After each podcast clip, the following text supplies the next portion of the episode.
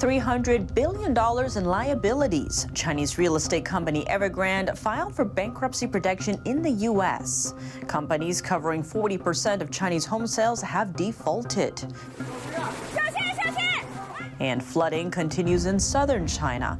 Torrents washing people away and streets turned to rivers. President Biden hosting two treaty allies, Japan and South Korea, today. A first standalone summit between the three powers. What message is it sending to China? Welcome to China in Focus. I'm Tiffany Meier. China's economy is crumbling with property giant Evergrande now filing for bankruptcy protection in a U.S. court. It's adding to investors' growing fears about China's property debt crisis and its overall economy. Evergrande was once China's top selling developer, but is now the world's most indebted property company. It has more than $300 billion in liabilities. Evergrande has sought protection under Chapter 15 of the US Bankruptcy Code.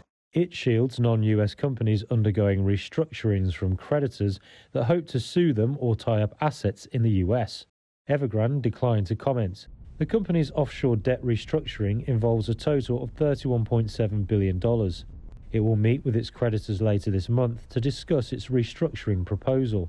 A number of Chinese property developers have defaulted on their offshore debt obligations, leaving in its wake unfinished homes, plunging sales, and battered investor confidence. The property sector makes up about a quarter of the economy.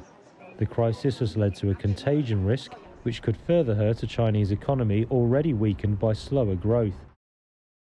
Taiwan based China affairs analyst Edward Huang says it's impossible for Evergrande to declare bankruptcy in China because the Chinese regime will not allow it. But its situation in China is so bad that it's already bankrupt. Brian McCarthy, chief strategist at Macrolens, calls Evergrande dead man walking. I don't think it really has any bearing on how we should view Evergrande, which is dead man walking for many, many months now. He added foreign investors might be able to get a tiny part of what they invested back. The offshore creditors again are I don't know five or ten cents on the dollar. I think I think the recovery value is going to be very very low. And to investors in China, McCarthy says they will try to get their money out of China, triggering a huge financial outflow. There's a loss. Now everybody realizes the loss. Nobody wants to get stuck with it. The only way to avoid getting stuck with some portion of it is to get out of RMB into dollars, right? So you know this this uh, urgency to move money offshore is is going to reach extreme levels. McCarthy says if the Chinese Communist Party cannot sort out the property markets, it is a one way train to hard times for the Chinese economy. And it's not just Evergrande. Country Garden, once China's largest property developer, is now also heavily in debt. This is triggering fresh contagion fears for China's $60 trillion worth of property sector. Cash flow problems in China's real estate sector has some investors worried. They're concerned it could spill over into multiple sectors of the country's economy. Country Garden was China's largest property developer before this year, but it's now enduring a debt crisis, while one of China's top asset managers with major real estate exposure is also struggling. Zhongrong, a subsidiary of Zhongzhi Enterprise Group, has missed some repayment obligations, prompting investors to protest outside of its building in Beijing. The state of these firms has fueled worries the country's real estate woes may affect its $57 trillion financial industry. It has also highlighted the potential of outsized exposure of China's $3 trillion shadow banking sector to the property sector. Gary Ng is a senior economist at Natixis. As long as the um, problem in the cash flow of developers are not solved, it's possible to see more uh, credit events uh, like this um, here and there across the shadow banking sector. Since the sector's debt crisis unfolded in mid 2021, Companies accounting for 40% of Chinese home sales have defaulted. Most of them were private property developers. It has led to many unfinished homes, unpaid suppliers, and creditors. Those creditors are not only financial institutions, but also ordinary people who bought wealth management products linked to trust financing. China's property sector accounts for more than half of global new home sales and home building, with an estimated market value of around 62 trillion. And flooding continues in China. In southern China's Guangdong province, heavy rain hit the city of Dongguan on Friday. Videos shared on social media show water pouring into an underground parking lot and a man being washed away. Streets are turned into rivers with cars and refrigerators floating on top. Since the end of July, heavy rain has led flooding in a number of provinces in northern China. On top of that, some local authorities caused even more damage by releasing excess floodwater from local reservoirs without warning residents. Millions of Chinese people are impacted by the floods. For the first time ever, President Biden is hosting a standalone summit with leaders from Japan and South Korea at Camp David in Maryland. Beijing is lashing out, with Chinese state media accusing the three countries of forming a mini NATO. NTD's Iris Tao brings us the highlights. This is a historic moment as U.S., Japan, and South Korea came together to hold their first ever standalone summit. And this is also the first time that President Biden has hosted foreign leaders at Camp David, which is a rustic mountain retreat in Maryland where a lot of important diplomatic moments happened in history. And today, as we are facing this rising threat from China, President Biden vowed to start this new era of trilateral cooperation with Japan and South Korea to bolster security. Here's what he said during their meetings. As we begin this new era of cooperation and renew our resolve to serve as a force of good across the Indo Pacific and, quite frankly, around the world as well. So later in the afternoon, they held a trilateral press conference in the woods of Camp David. And while there, they announced that these three countries are going to have a new security agreement in which they're going to consult each other if and when a crisis happens in the Pacific region. So that's a new thing. They're also announcing new military exercises every year, as well as annual meetings among their leaders, among a variety of other items to cooperate on, of course. But this is not a mutual defense agreement like NATO. But China does not see it that way, with Beijing already accusing these three leaders of trying to start a mini NATO in the Pacific region. The White House this morning denied that, and President Biden said during the press conference that this whole summit was not about China, but he said that China did come up, and the leaders expressed concerns about China's economic coercion as well as the tensions that is creating in the Indo-Pacific region. And here's what else he said. Watch. And today, we've all reaffirmed our shared commitment to maintaining peace and stability in the Taiwan Straits and addressing, and addressing economic coercion. Together, we're going to stand up for international law, freedom of nav- navigation, and the peaceful resolution of disputes in the South China Sea. And the joint statement issued by the three countries afterwards also directly called out China's, quote, dangerous and aggressive behavior in the South China Sea. And they again affirmed the importance of peace in the Taiwan Strait. So it's pretty significant how South Korea and Japan actually came together to have this direct mention of China in their statement, especially given how much their economies actually depend on trade with China. Reporting from the White House, Iris Tao, NTD News. A success for China Hawks, a Florida law barring Chinese citizens from buying homes in the state, will remain in place. A group of Chinese living in Florida wanted to overturn the law, but a U.S. judge denied their request. The law bans any citizens in adversary countries from purchasing land or buildings in Florida. Those designated as countries of concern include China, Russia, Iran, North Korea, and others. If a Chinese person is naturalized or has a green card, he isn't subject to this limitation. The law went into effect last month. Florida Governor Ron DeSantis says it will help protect Americans from the influence of the Chinese Communist Party. DeSantis signed the law in May. Right after that, a group of Chinese citizens filed a counter lawsuit. They claimed the law violates the U.S. Constitution and the Federal Fair Housing Act, which prohibits housing discrimination based on race and national origin. Judge Allen Winsor said on Thursday the ban is based only on citizenship, meaning it could apply to individuals who are not originally from China but have Chinese citizenship so it doesn't discriminate based on the basis of any protected traits. In response to Xi's so called Be Patient appeal, investors have sold $7.4 billion worth of Chinese stocks, despite the State Council's promising a better investment environment. Hong Kong Stock Connect trading scheme released this data. China's stock market is facing the biggest depression in decades. Chinese stock deals in the U.S. have dropped from 3.4 billion to 200 million dollars, hitting the lowest point in 17 years. And this case is not isolated. Chinese deals are also showing weakness among other major countries like the UK, Germany, and Australia. The managing director of China's Beige Book sheds light on why companies aren't buying up Beijing's promises anymore.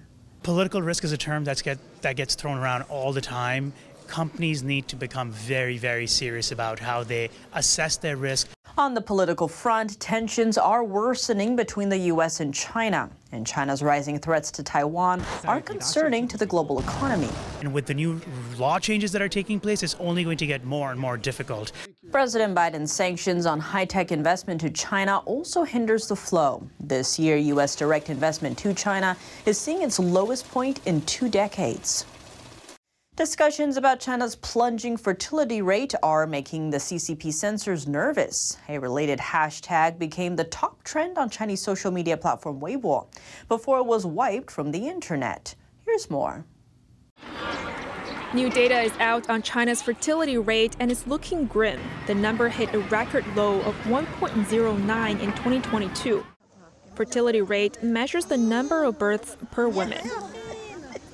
Now, China's fertility rate is among the world's lowest, alongside South Korea, Taiwan, and Singapore. The news climbed to the top of social media searches before it got censored. David Wong, an economics expert, says the data indicates China is becoming an aging society. He said it's concerning. Unlike Japan, South Korea, and America, China doesn't really have an influx of immigrants. Also, the country's social security system is not doing well. It's lacking in many regards, like pension, medical care, health care, and social benefits programs. The Chinese regime doesn't really help much. In the United States, the government gives out a lot of aid for education and medical services. For the past three decades, Beijing allowed most Chinese couples to have only one child. The Chinese regime dropped its one child policy in 2016, but birth rates are not picking up. That's despite the CCP encouraging couples to have more children. A women's rights activist told NTD that there's a lack of trust in the Chinese regime right now. When they thought there were too many people, they pushed for the one child policy and even forced some women to abort their second babies. Even if citizens are glad to see that authorities are not forcing them to abort their babies, how can you guarantee that they won't switch their policies tomorrow? The high costs for childcare are also making couples think twice about having more children. China tops the chart when it comes to childcare costs, a report last year ranked the country as the second most expensive place to raise a kid globally, following South Korea. A group of countries are set to challenge the U.S. led world order, and they will hold their 15th government summit in South Africa next week. Let's dive in. Leaders of countries that account for more than a quarter of the global economy are set to meet in South Africa. Up for discussion at the BRICS summit starting on August 22nd how to turn this loose club of nations into a geopolitical force capable of challenging the West's dominance in global affairs. BRICS stands for Brazil, Russia, India, China, and South Africa. The leaders of those countries will be in physical attendance, with one notable exception. That's Russian President Vladimir Putin, who faces an international arrest warrant over alleged war crimes in Ukraine, though he is expected to attend virtually. Few details have emerged about what BRICS leaders plan to discuss. However, expansion is expected to be high on the agenda. Some 40 nations have shown an interest in joining, either formally or informally, officials have said, including Saudi Arabia, Argentina, and Egypt. However, there could be tensions. China wants to enlarge BRICS quickly as it tussles with the United States for geopolitical influence. Brazil is resisting, fearing the already unwieldy club could see its stature diluted. Russia is keen to bring in new members as it seeks friends amid its diplomatic isolation over Ukraine.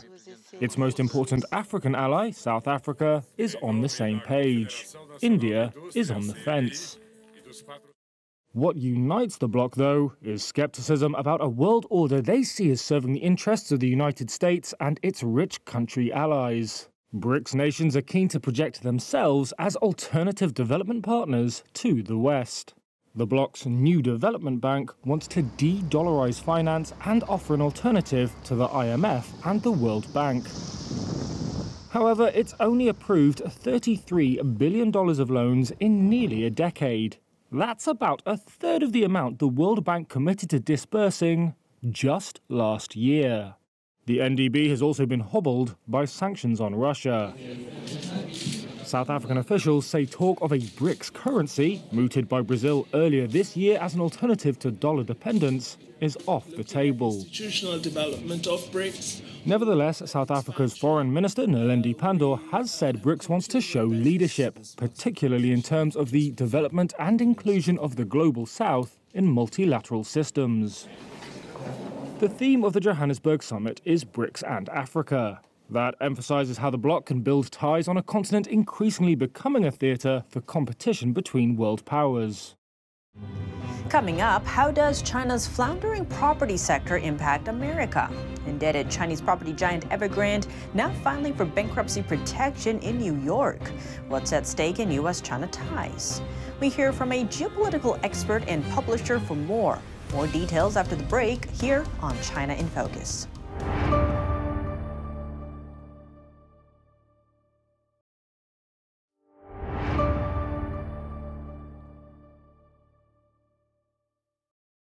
Welcome back to China in Focus. I'm Tiffany Meier. China's economic woes seeping into the U.S., with Chinese property giant Evergrande filing for bankruptcy protection in New York. What does this mean for the world's second largest economy and for U.S. China ties? We hear from Anders Corr, geopolitical expert and publisher of the Journal of Political Risk, for more. Anders Corr, thank you so much for joining us. Great to have you back on the show. Thank you. There's been a lot of news about the indebted real estate giant Evergrande in China, and now it's filed for Chapter 15 bankruptcy in New York. How big of a deal is this? It's a pretty big deal. People have been expecting this kind of a thing. Uh, the creditors will have been negotiating for years with Evergrande about getting their money back. Um, but it is definitely a big deal. Um, there's also Country Garden that is owes a major debt. And to your point, too, it seems another trust company, Zhongrong, also missed two payments. So now a lot of investor, investors are worried there could be a potential Lehman Brothers moment for China. What are your thoughts on that? It's definitely a tricky point. Uh, the Beijing government um, actually didn't even release some data that it normally releases on youth unemployment. So when the when the regime stops releasing data about its economy, you know it must be pretty bad. And on that note, it seems exports from China are down, hitting a low point. And then we talked about deflation recently. But in terms of Evergrande filing for bankruptcy protection in the U.S., why aren't they filing for this in China?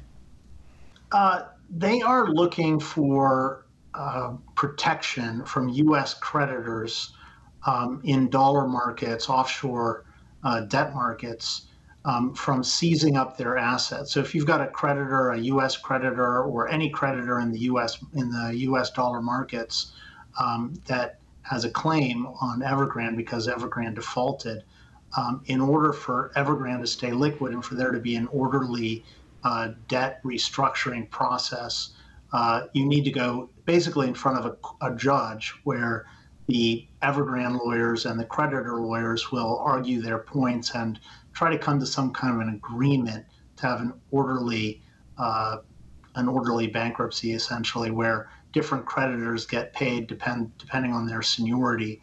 Um, and that's that's exactly what's going on. So i think there may be there, there isn't really much coverage on this but i think there may be um, a, a, back uh, behind the scenes situation where um, us creditors are essentially potentially competing against Chinese creditors in China um, for uh, you know to get to get uh, seniority in terms of um, pay, getting paid back um, because not everyone's going to be paid back. There's going to be uh, probably billions of dollars that are lost to creditors. And it seems there's also some reports noting, given how big Evergrande was as one of the giant property developers in China, that there's also some political implications if it is allowed to go bankrupt inside China. What's your take on that? That's a, I mean, it's a good question. I don't, I don't, um, I definitely think that there are major political issues that are being dealt with here. It, it makes China look bad that such a large company is going down, that the state isn't stepping in to make it whole. Um, and it also raises questions about whether Xi Jinping and the Chinese Communist Party is allowing the Evergrande failure in part to show a failure of capitalism. Because, of course, the communist government is anti-capitalist, and Evergrande and Country Gardens and other others other of these major companies um, are capitalist com- companies. They work on market principles, and these are things that Xi Jinping and the Chinese Communist Party have explicitly come out against. Um, so they may be using these bankruptcies to prove to the world or to themselves or to their people uh, that capitalism doesn't work and they need a more socialist or communist system in their country. In terms of this world's second largest economy, how is that impacting U.S. China ties? It's making uh, investors really think twice. I mean, more than think twice. They're actually they've actually stopped uh, investment, major investments in China. Um, there's just a few examples now of investments, but um, IPOs have slowed down. Uh, major foreign direct investment has slowed down. Import exports have slowed down. People aren't relying on China as much for supply chains. I mean, everyone in the world in the major economies, uh, you know, the United States, European economies, Japan, South Korea, is trying to decouple or de-risk, depending. It's basically the same thing um, from the Chinese economy. They don't trust that their money is safe in China anymore. They can't. I mean, you can't even. People don't even feel safe. There's a State Department advisory to travel to China now. Um, you know, the national security laws in China make it very difficult for due diligence firms to make sure that uh, you know a company that's being invested in in China is a real company. Um, it's now called espionage by the by the Chinese regime. So it just doesn't make a lot of sense to put throw more good money after bad in China, and people are are reorienting their investment to places like well to partners in Europe and the U.S. back and forth, but also into countries like uh, India, Japan, Thailand, Singapore, uh, Indonesia. I think is a good option. So there's there's a lot of different um, you know changes. There's, it's really a tectonic shift in the global economy um, because of what China's doing. Because Xi Jinping has thrown out the old era of Deng Xiaoping being uh, time and hide strength. Well, that's over, and now that people are realizing that there's a threat in China, um, there's big economic changes coming. Anders Corr, thank you so much for your time. Thank you. That's all for today's China in Focus. I'm Tiffany Meier. If you have any feedback on the show or have something you'd like to see us cover, send us an email at chinainfocus@ntd.com. We'd love to hear from you. Thanks for watching. See you soon.